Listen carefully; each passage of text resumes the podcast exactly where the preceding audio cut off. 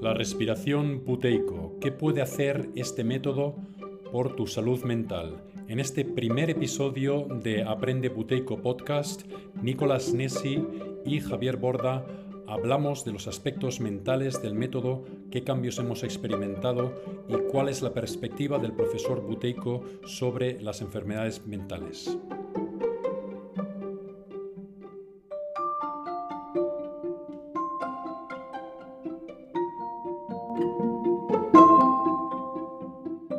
Cada vez que respiramos, de las 30.000 veces eh, que respiramos al día,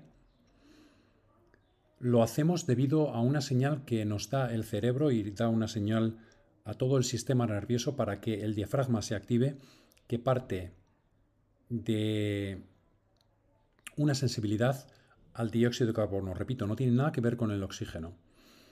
Y es esta sensibilidad la que nos hace respirar y cuando tenemos poca tolerancia, al dióxido de carbono, vamos a expulsarlo en demasía.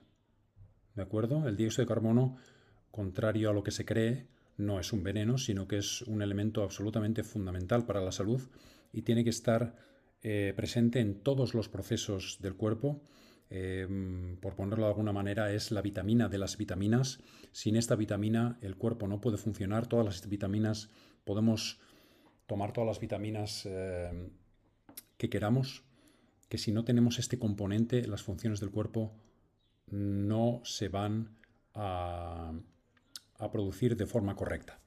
¿De acuerdo? Entonces, eh, en este podcast voy a conectaros con una conversación que tuve con Nicolás, mi, compañero de viaje, en, este, en este intento de, esparcir la voz sobre este método en la, en la comunidad hispanohablante bien sea en España como, en Sudamérica o cualquier persona que hable español en cualquier parte del mundo. Queremos difundir el mensaje em, y bueno, y cambiar la salud de, tantas personas como, sea posible con este método.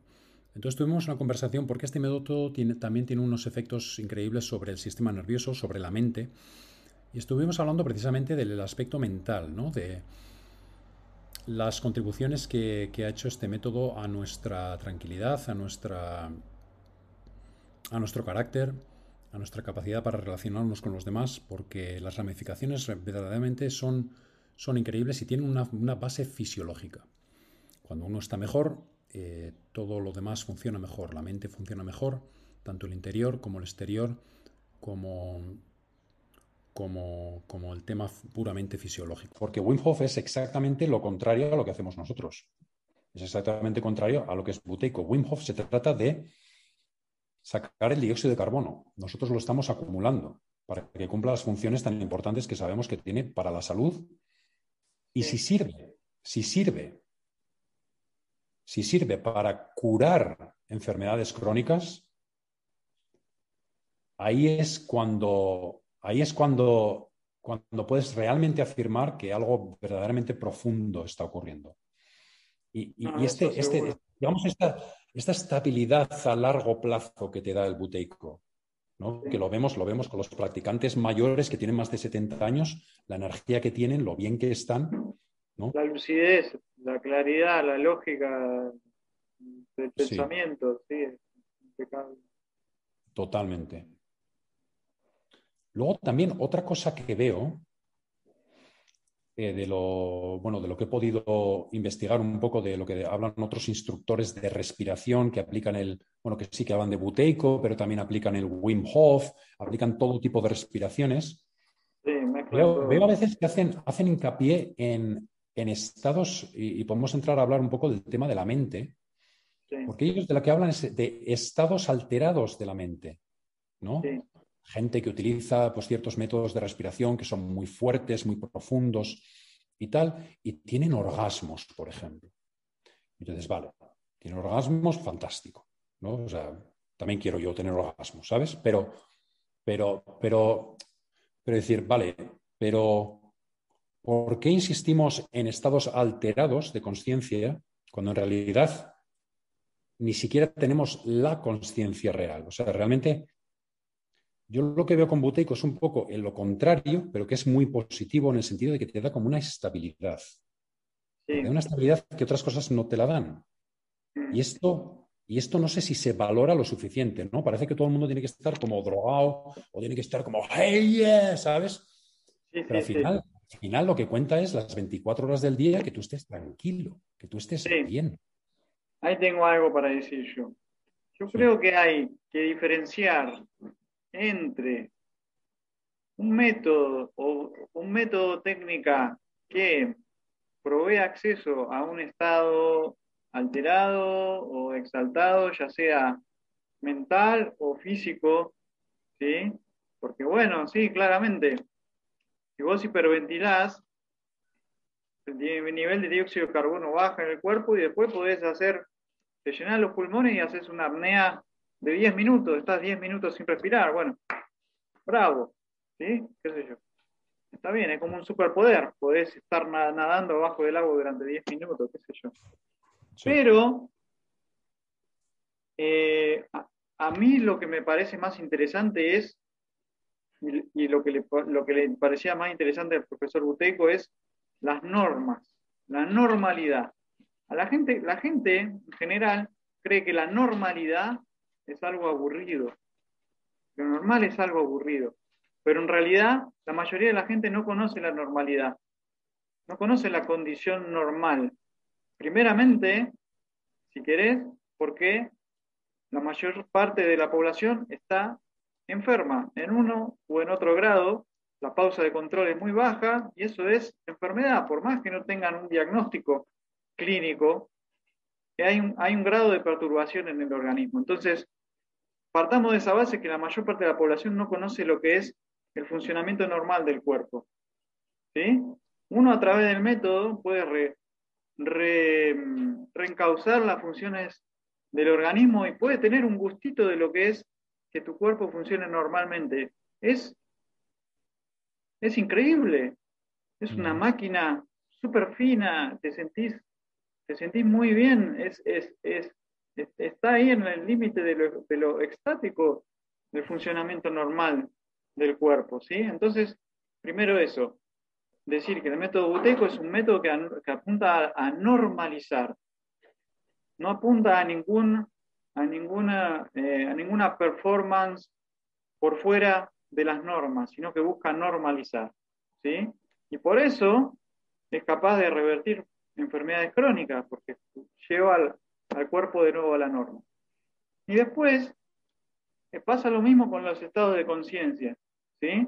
Por supuesto, si vos empezás a, hiperventilar, va a haber todo, tipo, todo tipo de perturbaciones bioquímicas que van a, en un punto van a afectar al cerebro. ¿sí? Básicamente, si vos hiperventilás durante suficiente cantidad de tiempo, no le va a llegar suficiente oxígeno al cerebro y bueno, el cerebro va a tener que, va, a estar en problemas y bueno, vas a empezar a, a tener, no sé, experiencias diferentes. ¿sí? Pero bueno, esa es otra cosa. A partir de la normalidad, del funcionamiento normal del organismo y del funcionamiento, normal del cerebro, funcionamiento, el estado normal de la conciencia es, también es increíble. La claridad, la claridad, la tranquilidad, esa estabilidad emocional, esa disponibilidad hacia todas las cosas que van surgiendo, la claridad del pensamiento.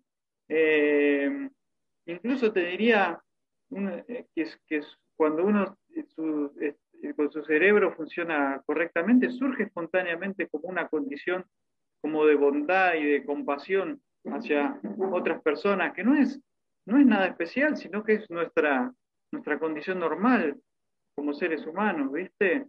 Pero, mm, pero bueno, sí, existe un culto eh, a, las condiciones especiales, ¿sí? ya sea físicas y o mentales, y creo que la raíz es que la gente en su mayoría no conoce cuál es la condición normal, porque la condición normal es mucho más, eh, más es mucho más espectacularmente eh, plena que cualquier condición especial pero no lo conocemos eso. Entonces estamos buscando, por, los medios que sea, por las drogas, ahora por la respiración, por lo que sea, condiciones especiales.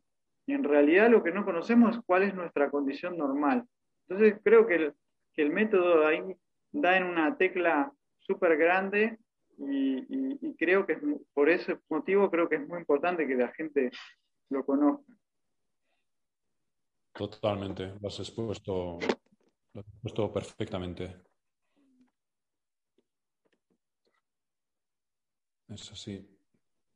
Que también te ayuda a tener una conexión con la realidad. Eso, eso. Que, bueno, que, te, ayuda a afrontar la realidad tal y como es, sin acobardarte o sin tener que justificarte o justificarla o,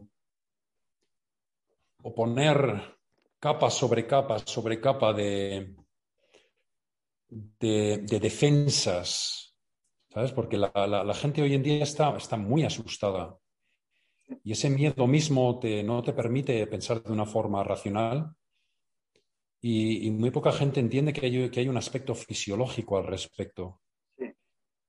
Eh, a mí con Buteico me da la sensación de que podría estar dentro, dentro de la vulnerabilidad en la que todos nos movemos, ¿vale? Porque al final esto a, nadie, le convierte esto en Superman. A, mí, me gusta esto decirlo porque seguimos siendo seres humanos totalmente vulnerables. ¿eh? Pero sí que me da la sensación que con Buteico sería muy capaz de, afrontar situaciones sé que anteriormente no, no, habría podido. De hecho, lo estoy haciendo, ¿no? Eh, te puedo poner un ejemplo. Yo anteriormente yo era incapaz de tener mm, relaciones, relaciones de pareja, digamos, estables. Y esto ahora mm, veo el aspecto mental, ¿no? Pues eh, eh, no es que estuviera mal ni nada, ni, que, ni, que, ni que fuera un problema, pero sí que, sí que correspondía a una inestabilidad, a una emocionalidad del carácter que, cuyos altibajos no te permiten tener esa estabilidad. Puedes tener otro tipo de vida, pero esa estabilidad que te permite tener una relación, si la quieres tener, ¿no? Eh, pues no estaba ahí. Y, y, bueno, pues eh, Buteico te da esto. esto. Puede sonar a alguien que lo oye, le puede sonar extraño, ¿no? Porque dice, a ver, pero ¿cómo una respiración, si eso es parte de tu carácter, no sé cómo eres tú, o, igual viene desde pequeño, cómo te han educado, lo que sea? Para nada. Tú lo que necesitas es estar estable dentro de ti, eh, primero tú. Y, la base fisiológica, una vez que, que aprendes buteico, es evidente. pero es evidente. Y además que tenemos la medida, me explico. Tú eres un intelectual, tú te dedicas a la ciencia, tienes que, tienes que, con tu mente tienes que de alguna manera ir paso a paso, ¿no? Paso uno, paso dos, y comprobar el paso dos y luego pasar al paso tres y comprobar el tres. Esto mentalmente es tremendo. Es una cosa que requiere una concentración de, bueno, de, cuchillo, ¿no? O sea, es, es algo, igual, igual, me puedes hablar un poco de eso, de ese aspecto, ¿no? Porque, porque habrás notado también cambios en eso. Sí.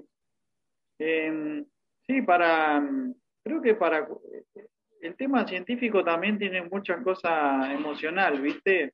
Porque uno, bueno, va descubriendo una cosa y hay una cosa como emocional de ansiedad que uno quiere obtener el resultado y a veces parece que obtenés un resultado, pero después lo revisás y estás muy emocionado y después lo revisás y estaba mal y, y te vas para abajo, ¿viste?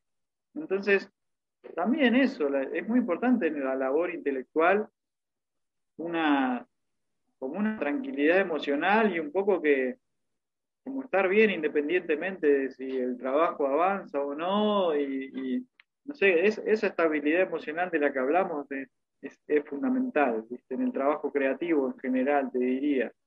Sí. sí, lo que noto en general es que mm, hago las cosas, ¿viste?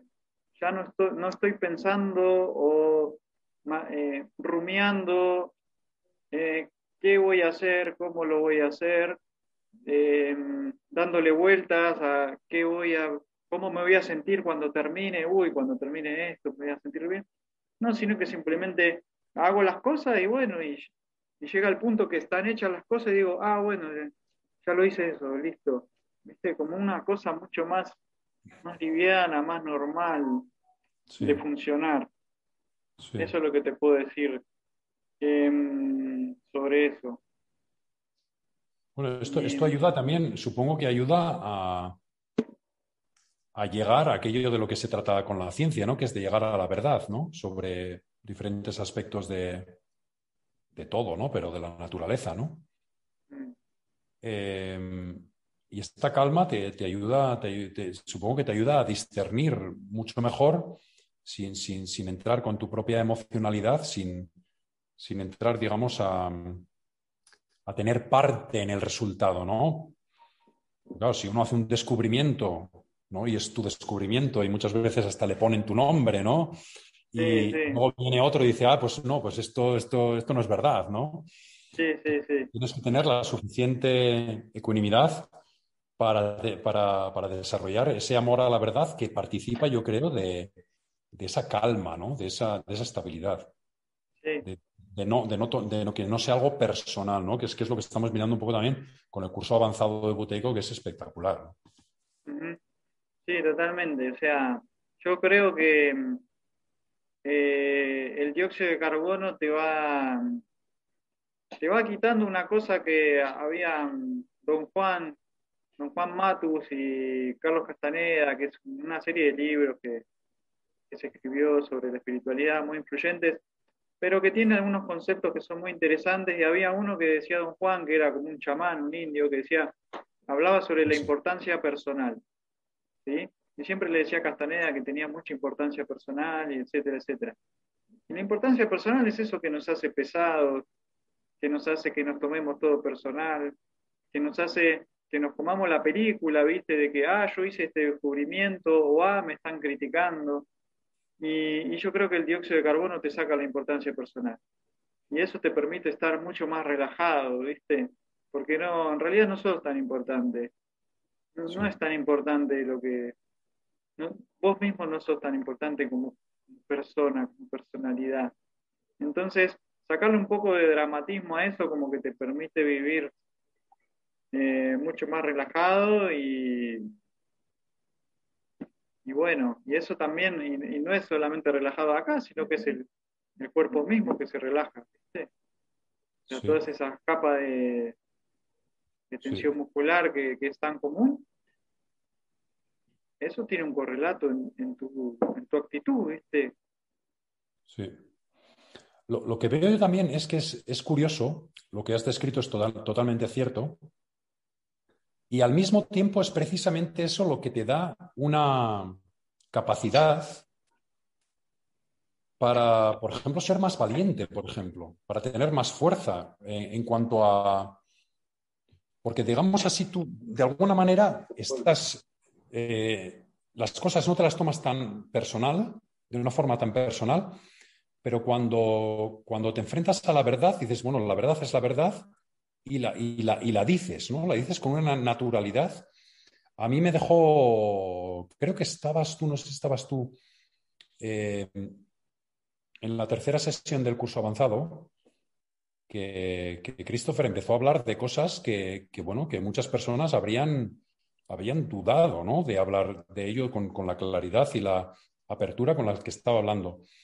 Y sin embargo, eh, eran temas muy controvertidos y sin embargo no creó ninguna controversia. Porque venía de un sitio como de mucha calma, como de yo no estoy aquí para imponerte mi opinión, pero ciertamente mis investigaciones me llevan a afirmar esto, esto y lo otro, ¿no? Y eran cosas realmente que, que si las dices en un contexto, digamos, mediático, te, cargas tu carrera, me explico. O sea, eh, eh, te, pueden, te pueden atacar, te pueden. No, pero como era un. Él, él supo crear un contexto en el que, bueno, que, es, que quedó establecido un poco esta, esta, esta estabilidad, este equilibrio del que estamos hablando. Y después decir las cosas tal y como uno las piensas no, no, Mm, no creaban conflicto, la gente no se sintió amenazada por lo que estaba diciendo, sino al contrario, ¿no?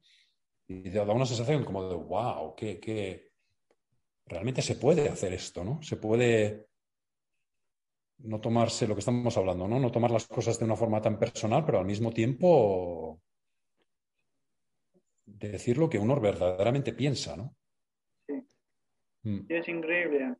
Yo lo, experimento eso. Generalmente yo era una persona eh, muy tímida, muy reservada, pero mm, era por un motivo de que yo no me quería exponer, ¿viste? De que, no sé, no sé qué bien, qué es lo que pensaba. Pero ahora lo que noto de, una manera natural, no tengo miedo de, decir las cosas así como las siento, como las pienso, y noto que mm, si bien puedo llegar, puede llegar a ser un poco molesto en un principio, después uno establece, establece unas relaciones mucho más, más espontáneas, más, más reales con la gente, ¿viste? Porque, bueno, eso es lo que soy. No lo voy a estar maquillando o disfrazando eh, para no molestar, no sé, es, lo que soy, no puedo hacer nada con eso. ¿Viste? Entonces, como, sí, como simplificar, simplificar, no, no estar tan, tan complicado, sino bueno, es lo que hay, ¿viste?